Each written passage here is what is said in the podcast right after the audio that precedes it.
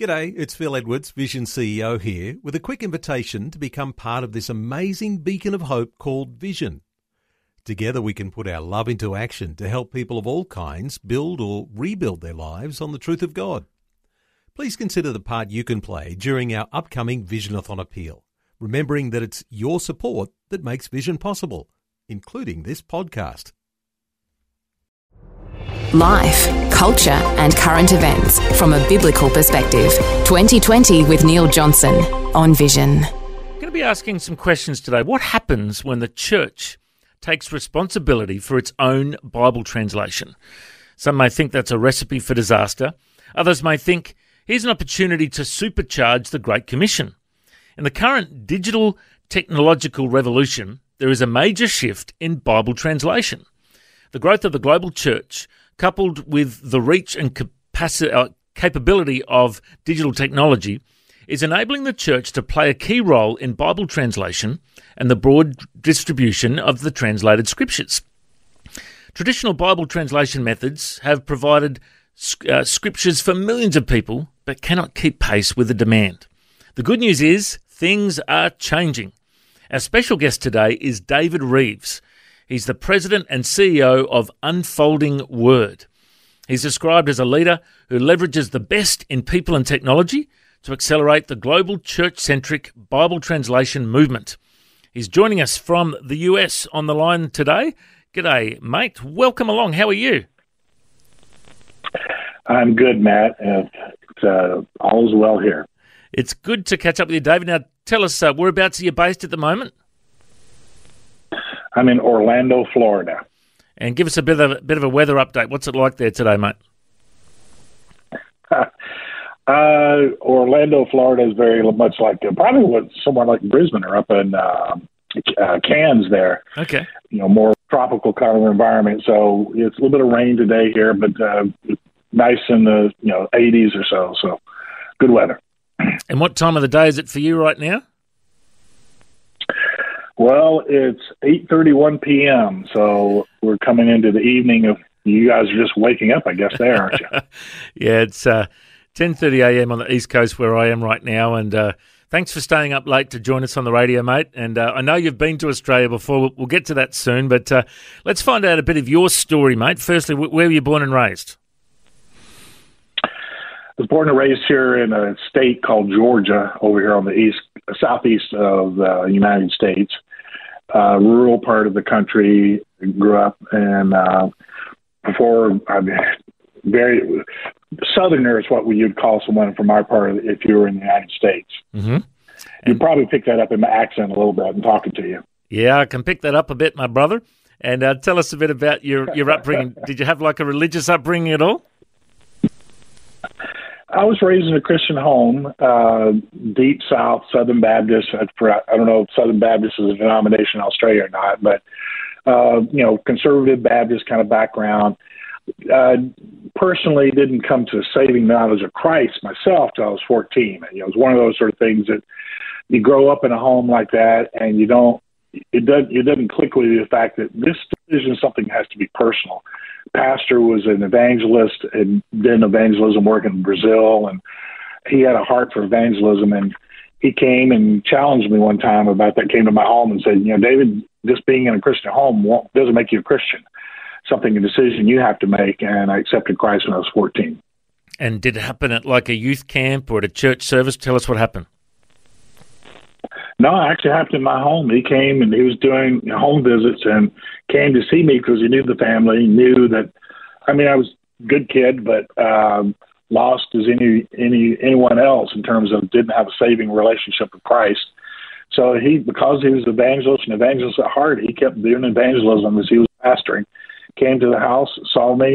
We, uh, you know, we prayed together, accepted Christ the next Sunday, I you know went down and proclaimed that you know my uh, that to the the congregation, and a few weeks later, after some mentoring and discipleship, was baptized.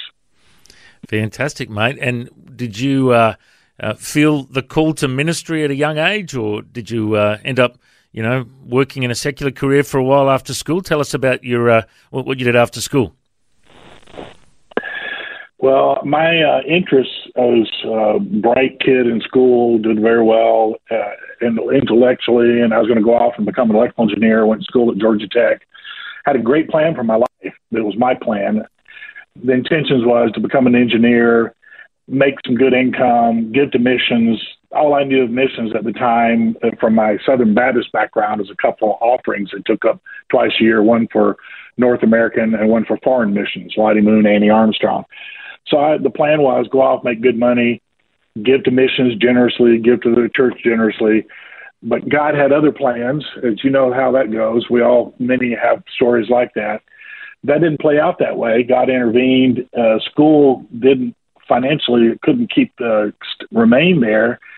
And somewhere along the way, during the college years, there around 19, I started realizing uh, this plan I have is not God's plan. And I, I got to the point where I was willing to say to him and surrender him, say, Lord, I don't care what it is you want to do in my life. I, I just want to do what it is you want. And if for those who knew me back then, Matt, I was a really shy guy, kid. I, you could have held a gun to my head and you wouldn't have got me to say anything in front of an audience.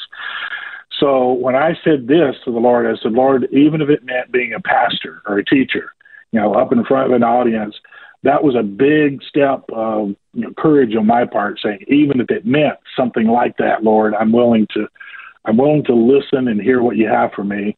And it was just a matter of weeks after that I first heard about Bible translation, ministry of Bible translation, and some of the needs, and found out that there actually some people with my skill sets were actually needed in Bible translation. And that began a journey of several years from there. But uh, it shifted my focus from pursuing my own dreams to pursuing one that aligned with what God had for me. And I'd love to know a little bit more about uh, your ministry and Bible translation, but let's just sidetrack for a moment.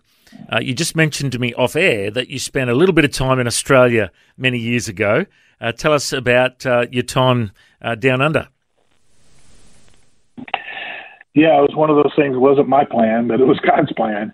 Uh, those in your audience there would, might remember uh, back in January 1999, there was uh, civil unrest in the islands you called Ambon. Uh, local is called Ambon, but Ambon, just north of you there, north of Darwin. We lived there. My wife and my two children lived there in those islands. We were there supporting Bible translation. I'm not a Bible translator myself, I'm one of the technical people that make Bible translation possible in terms of aviation, communications, a lot of background and stuff like that. That's what I was there to do. And we were living on that island of Ambon, Maluku. Well, Al Qaeda had training camps, and this is pre 9 11 and pre some of the the war that resulted after that. But in January 1999, they had training camps scattered through there in the Asia region including some in Indonesia. And the intention was to try to create an Islamic superstate in that uh, Southeast Asia area. Well, those uh, Al Qaeda um, folks did some training with the people who lived on our little island there, radicalized some Muslims who came, and then began to attack and kill Christians, slaughtered thousands of them.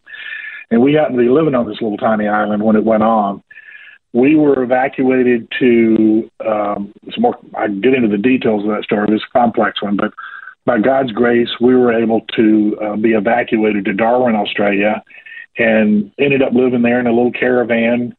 Uh, January of 1999 with our family for about six months before we could get a visa to go back to a different part of Indonesia. But we family fell in love with Australia. Been down to I don't think you call it Ayers Rock anymore, but you know, been down there, climbed it, uh, been to Sydney, been to Brisbane, been to um, Cairns, um, so many places, and enjoyed the country deeply. Uh, well, it's good to hear that you've uh, you've made it down here, and you're welcome back anytime, mate. We'd love to have you. And um, for those who don't know about Unfolding Word, your ministry, tell us all about it. So I've been involved in the ministry of Bible translation for about 38 years. And as I mentioned earlier, part of that time was supporting what you might, what many colleagues refer to the established model of Bible translation. And when I say that, there might be a couple, say, from Melbourne, Australia, who feel a calling to go up to Papua New Guinea, your neighbor to the north there. and to work with a people group and do a Bible translation. Um, and then, you know, they'll spend 20, 25 years to get a New Testament completed because they have to learn the language and culture. And it's, it's a very slow, difficult process because the language communities are usually quite isolated. And the, the couple who, you know, got masters in linguistics are the ones who really the weight, weight rests on their shoulders to do the work. So that's more the established model, and I served that model for 27 years because I was part of an organization called Wycliffe Bible Translators. There's a Wycliffe Australia right there, I think in Melbourne areas where the headquarters are. I've been to their offices there. So it's good folks do good work. There's nothing wrong with what they do. The problem is, is it can't scale to the demand that's currently grown in the global church. What's happened over the years is the church in the West, as it's declined in Europe and even in the United States and Australia, is blossoming and exploding in other parts of the world, throughout Africa, throughout other parts of Asia, your neighbors to the north, your church and even Indonesia, is exploded there. And the growth and demand for Bible translation has way outstripped the established models, the model that I used uh, was part of, helping support and all. So, in the process of all that, I know this is a bit of a long answer to your question, but in the processes of all that, I began to realize that we were misaligned with how the church has exploded globally. We are trying to serve it from an, an older model paradigm. What would it look like if we actually could empower the church, these church networks who desperately wanted Bible translation, who were tired of waiting, what would it look like if we could empower them to do good quality Bible translations themselves? What would it take to do that? And that was the impetus or the birth of Unfolding Word in May of 2017. We're, we're coming up on being six years old here. Well, I really am fascinated to know more about this ministry. Uh, I, I, have been to Papua New Guinea and visited the Wycliffe Bible Translators uh, camp up there in uh, Goroka, and I've had some time up there and – and I was just so amazed. I mean, there's something like 800 languages I think there is in PNG, and they're, they're slowly working through them. And uh, I've also been to Cambodia, where I've seen they've got like a kind of a King James version of the Bible there, an old, older style version, but they're trying to translate into a more of a modern version. So I've been to some nations and understand a little bit about Bible translation, but clearly we're in a time of accelerated growth when it comes to Bible translation. And it's a significant time we're living in. Just just give us an update. Where are things at right now with reaching the world with Bible translation?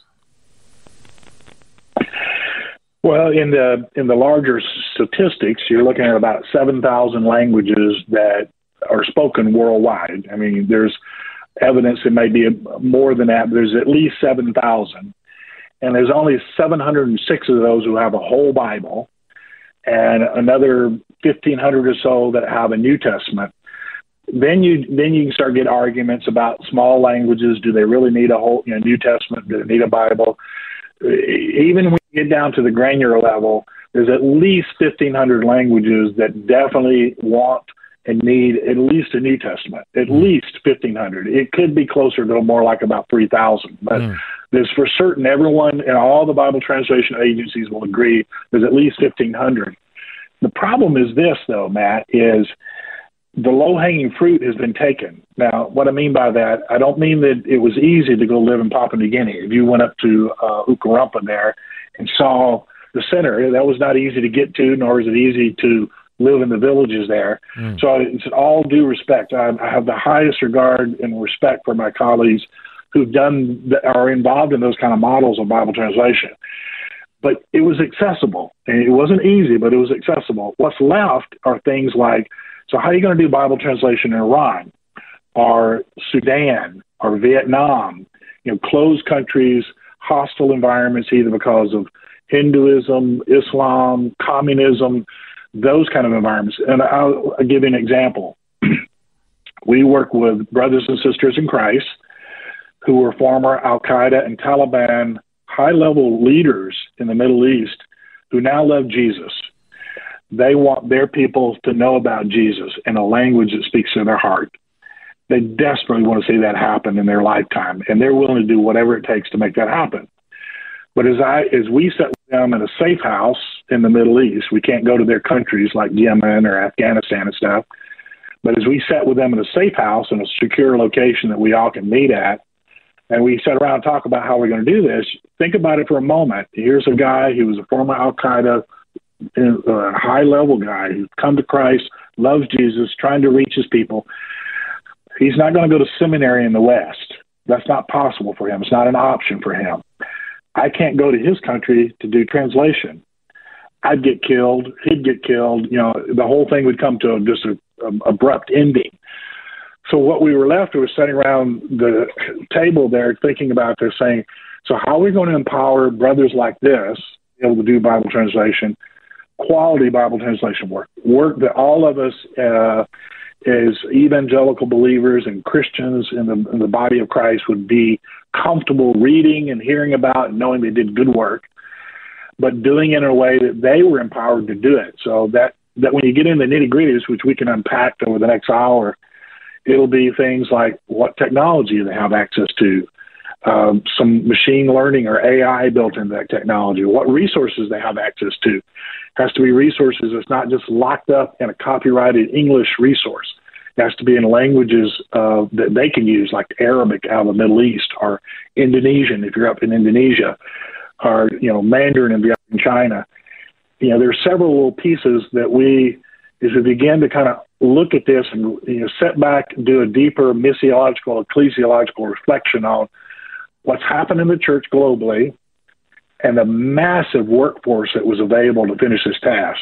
Massive workforce. The largest workforce in all of history resides in the global church.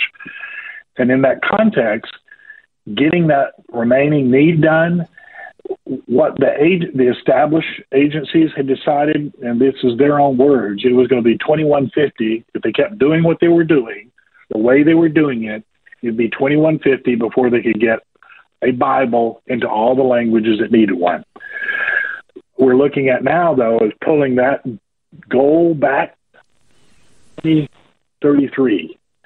That's a current target that it, with God's grace and lots of hard work and His unmerited favor, that it is possible by the year 2033 that we could get all the remaining needs taken care of. But that won't be done by doing it the way we've always done it.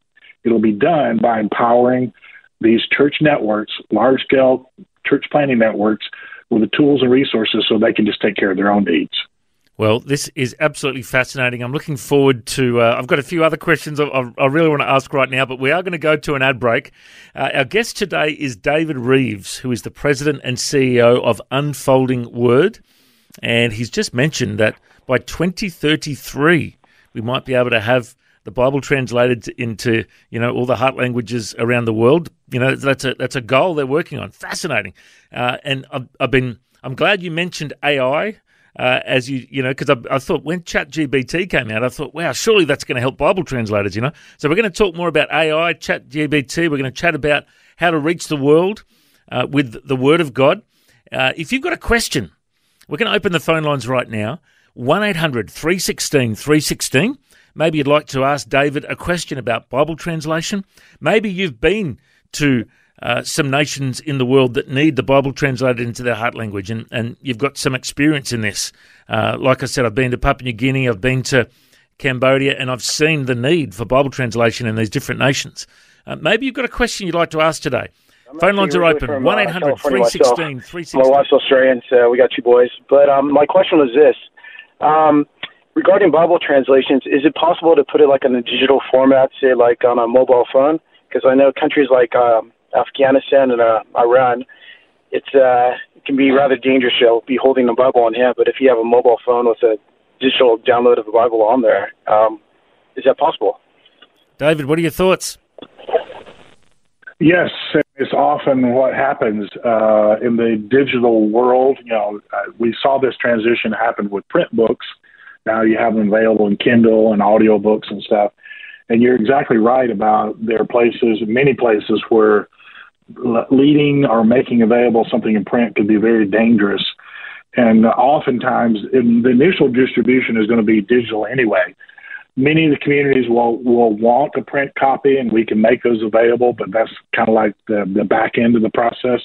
The scriptures, as they're translated, a book at a time, would be made widely available and easier distributed on a digital format. So it is exactly right. That's the way. Probably most, uh, certainly in our case, church-centric Bible translation, most of the work begins is distributed in digital form. Print comes later. Thank you so much for that, David, and uh, thanks for your call, Joseph. Uh, if you'd like to call through, maybe you've got a question or a comment, you can call through on 1 800 316 316. And our guest is David Reeves from Unfolding Word. And uh, David, another question I wanted to ask. So, with the introduction of ChatGPT and AI, how is that going to change things when it comes to Bible translation? Well, as I mentioned earlier, Matt, the idea that uh, for us to be able to power our global South or, you know, our, our, the global church to be able to do Bible translation, they need the, the exegetical resources and tools and languages you understand. They need it in Arabic, they need it in French, they need it in Indonesian.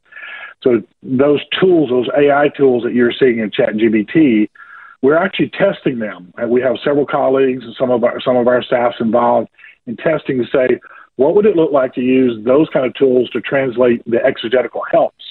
Now, I have concerns, and many do, and understandably so, many of the other people do too, about using something like that to do direct Bible translation. Um, that could run into all kind of you know problems, and I've seen some silly responses. And anyone can, you'll see that if you play around Chat GBT. Some of the, if you want to trick it, you can certainly fool it, and I've seen some silly stuff that's come out of it.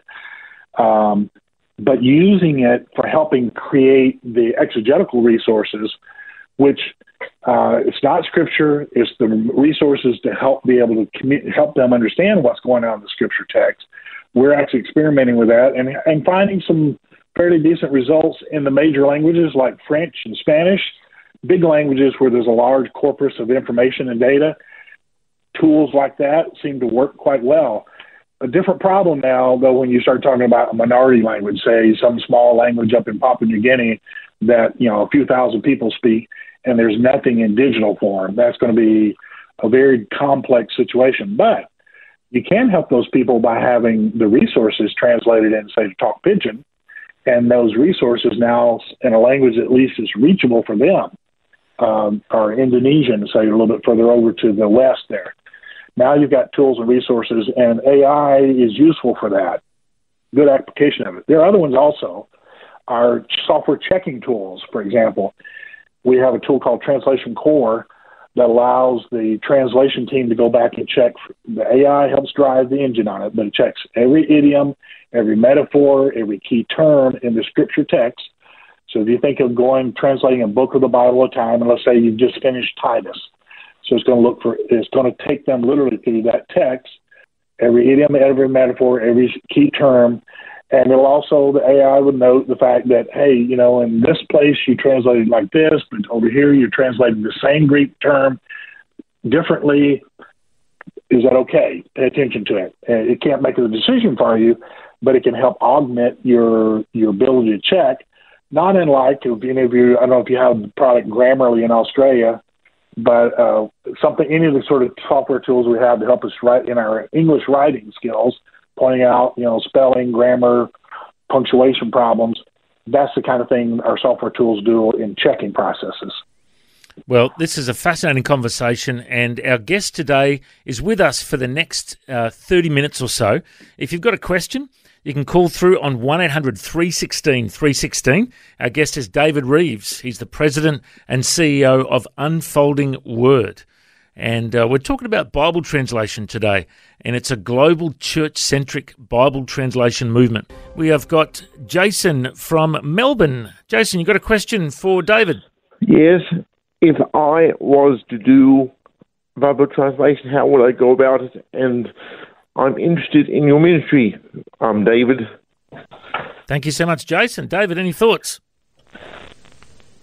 Yes, Jason, thank you for that question. And I'd say, well, for anyone interested in what's happening here in Church Central Bible Translation, one of the first things I would say I would, I would invite all your listeners to do is get involved in prayer. you'll see on our website uh, a section specifically dedicated for that prayer. Start there, and beginning to understand how God is working, what He's doing globally, countries He's working in. Prayer will invite you into that larger narrative of what's happening there. Secondly, then you'll find on our website some job openings. There's another one I want to add today. We need some people with some technical skills and um, understanding websites and email marketing, communications, kind of stuff like that. And we have posi- several positions. There's that one I'm going to be adding here in a day or two to the website. So there's some job openings there. And yes, you can do that from Australia. We had a Kiwi who was part of our team up until just a couple of years ago. We've got uh, team members there in Canada, team members in France and the Netherlands and Switzerland. So we have people from uh, around the world that are part of the team. We work as a distributed team and would welcome you know uh, help from anywhere on the planet. Uh, there's another level in terms of those who have the financial means who want to get involved financially. And yes, you can give from Australia. Uh, that, that level of engagement. So prayer, there's some job positions, and then finally there's uh, you know some uh, the opportunity for financial giving to projects. Maybe you have a heart for Papua New Guinea or a heart for Indonesia or some other particular country uh, that might direct that, or maybe it's just you want you're excited about Bible translation and it's just generic across anywhere in the world. But God's doing phenomenal things. What's happening right now is in, oftentimes in some of the most difficult places I mentioned earlier, places like Iran, Sudan, Vietnam, uh, Venezuela, countries that are closed for outside access, but God is still at work uh, in the church within those countries, and they're asking for help. So yes, there are ways to be involved. Wonderful. Thank you so much. Thank you for your call, Jason. Thank you. God bless you, David, and your ministry, and God bless you, Trace, and your family, and all the best. Bye for now. Thank you, mate. If you'd like to call through, maybe you've got a question or a comment for David, uh, you can call now 1 800 316 316. And David, we've been chatting about the term that it's a church centric Bible translation movement. Uh, for those who don't understand the difference, do you want to unpack that for us?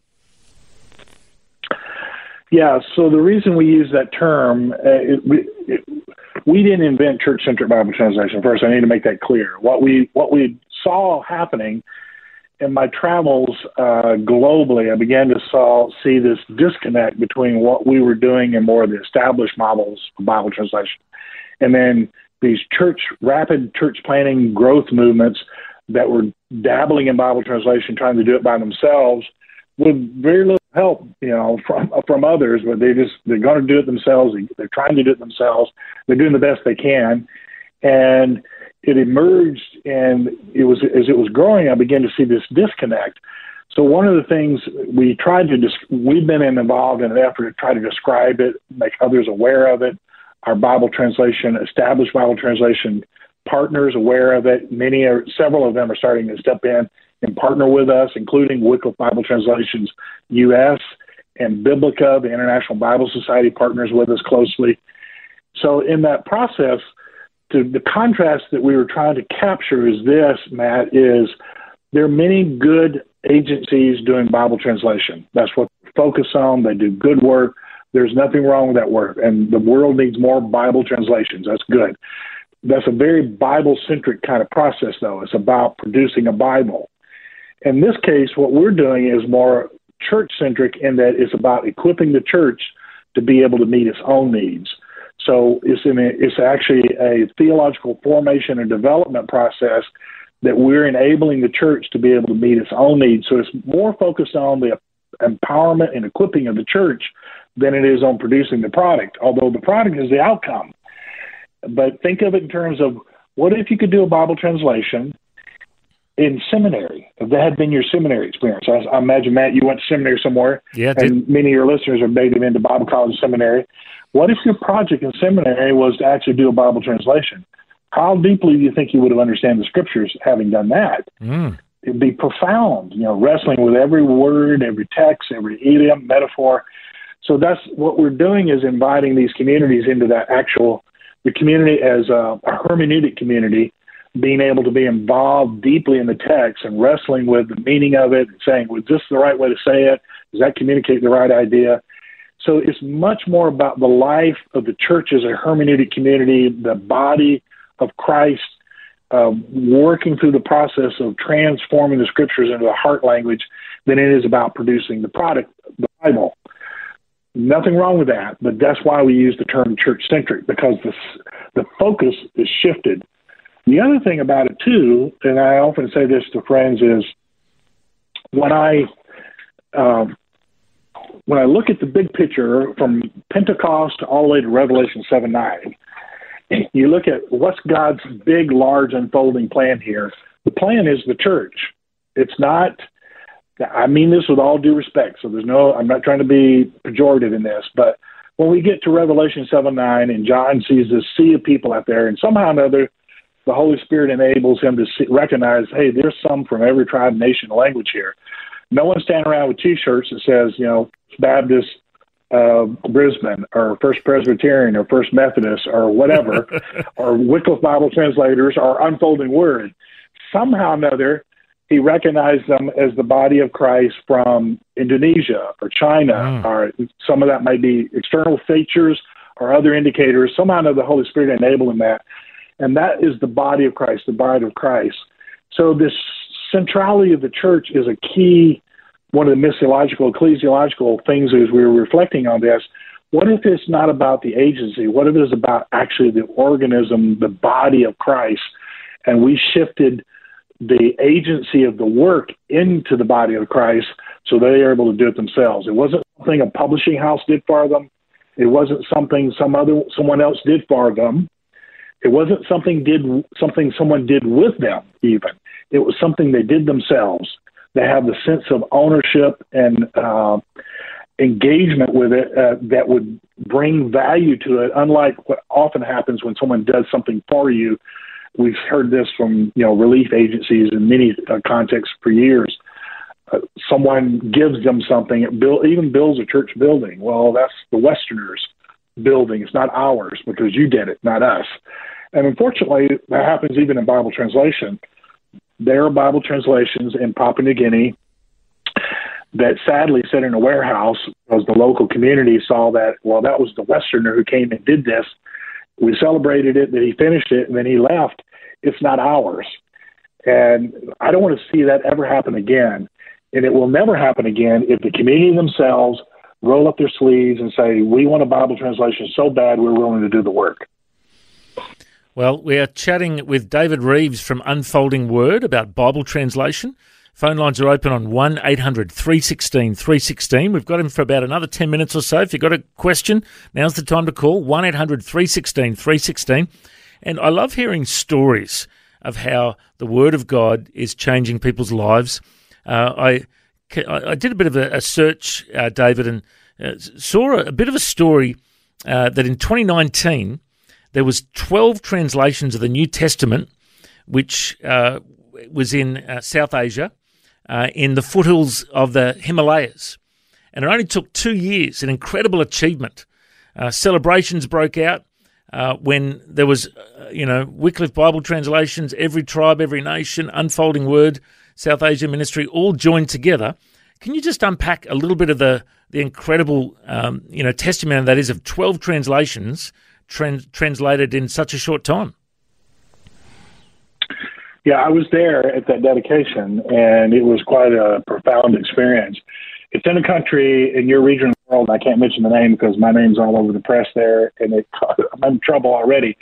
But uh, the country, what you have is a lot of language communities without scriptures, and a church is growing rapidly, wildly rapidly, in the midst of a very hostile persecution, a government that doesn't want the church to grow and is taking intentional steps to prevent it from growing, interventions from you know persecution from economic, physical, any number of levels, uh, things that have happened there. Uh, at that dedication, what the point of that that happened there, Matt, was the the established Bible translation. My partners, part of the Illuminations Global Alliance, um, wanted to say, okay, we hear you talking about this, David. Show us the proof. Mm. So we took 12 languages in this network, and they had outside consultants, Bible translation consultants, who are certified and know what they're doing and have had experience doing this. They took five consultants who looked at those 12 languages and did a deep dive analysis with the language communities. And they came away from that experience saying, these are exceptional translations. That was their words. They were exceptional translations. In fact, they you know, they said that they're surprised at how quality they were surprised at the level of quality they they managed to achieve. In some sense, it's not surprising, in that they, the language communities know their language and culture, and they know really well, you know, a lot that the West would not know because you know they're local.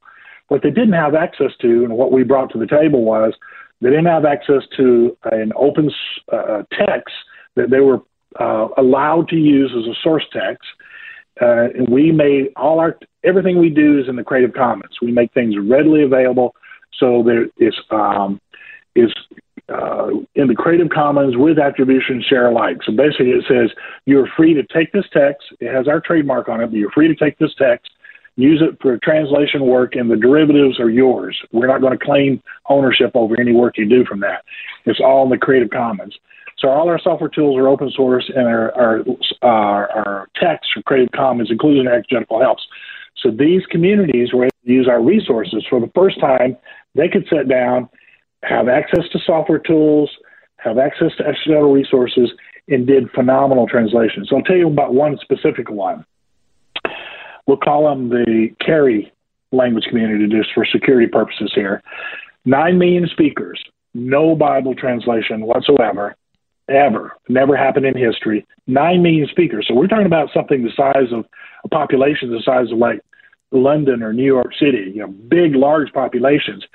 An unreached people group that had 100,000 believers. Now you think, okay, 100,000 believers, but there's 9 million speakers. So that's still less, that's 1.1% is still a very tiny presence of the church.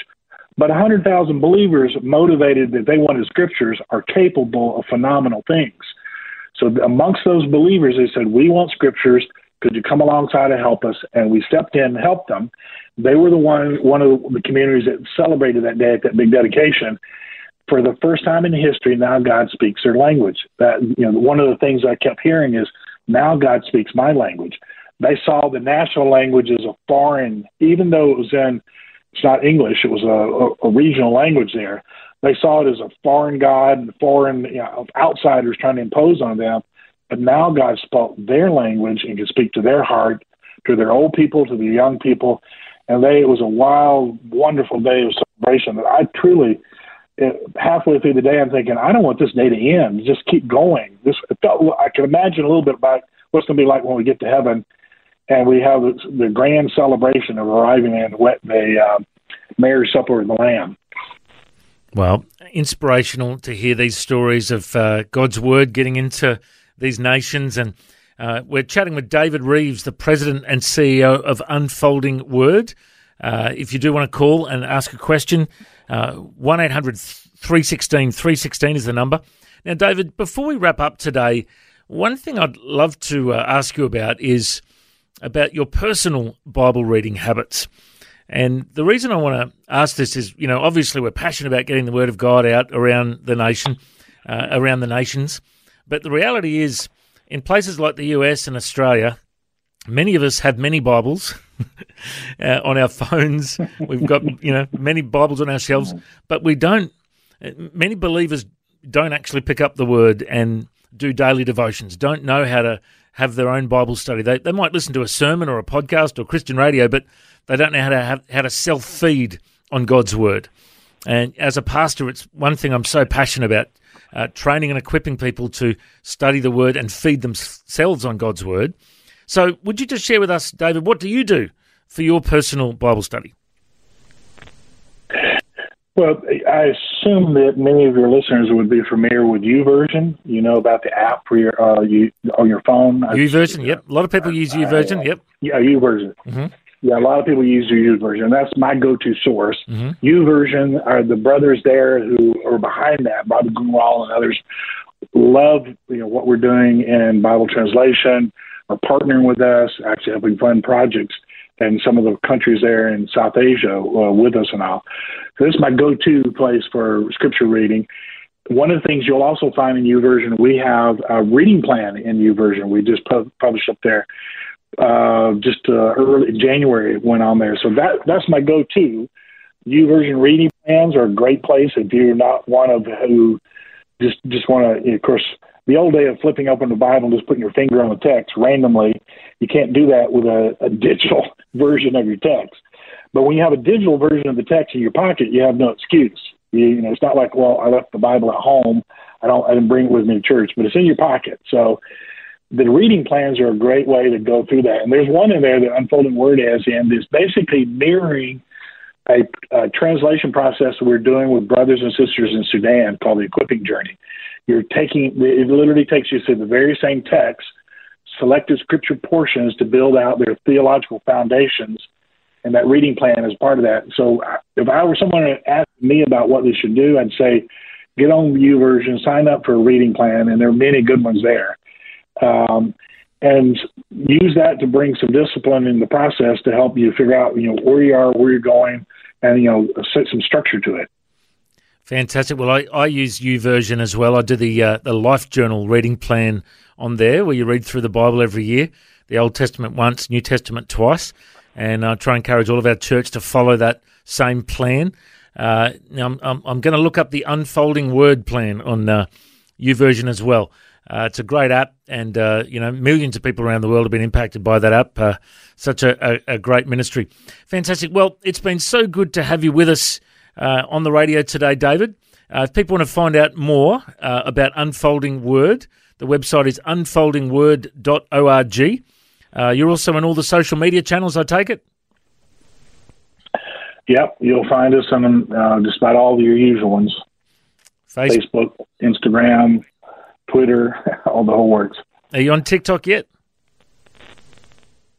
Uh, we didn't go there. yeah. Well, uh, it has been uh, so good to catch up with you. And I know it's uh, getting late in Orlando, Florida, where you're based. It's uh, it's probably bedtime soon, hey? Yeah, that'll be the next thing. But it's a joy to be able to talk with you, Matt, and be able to share with the audience there. Well, David, it's been such a privilege to uh, hear of the incredible work of Unfolding Word. Once again, if people want to search it up, unfoldingword.org. And uh, we encourage people to, as you said before, people can pray for the work of Bible translation. People can, uh, you've got some jobs available. If people interested in employment, and if people want to make a donation, it would be greatly accepted as well. Uh, unfoldingword.org is the website. Thanks for taking time to listen to this audio on demand from Vision Christian Media. To find out more about us, go to vision.org.au.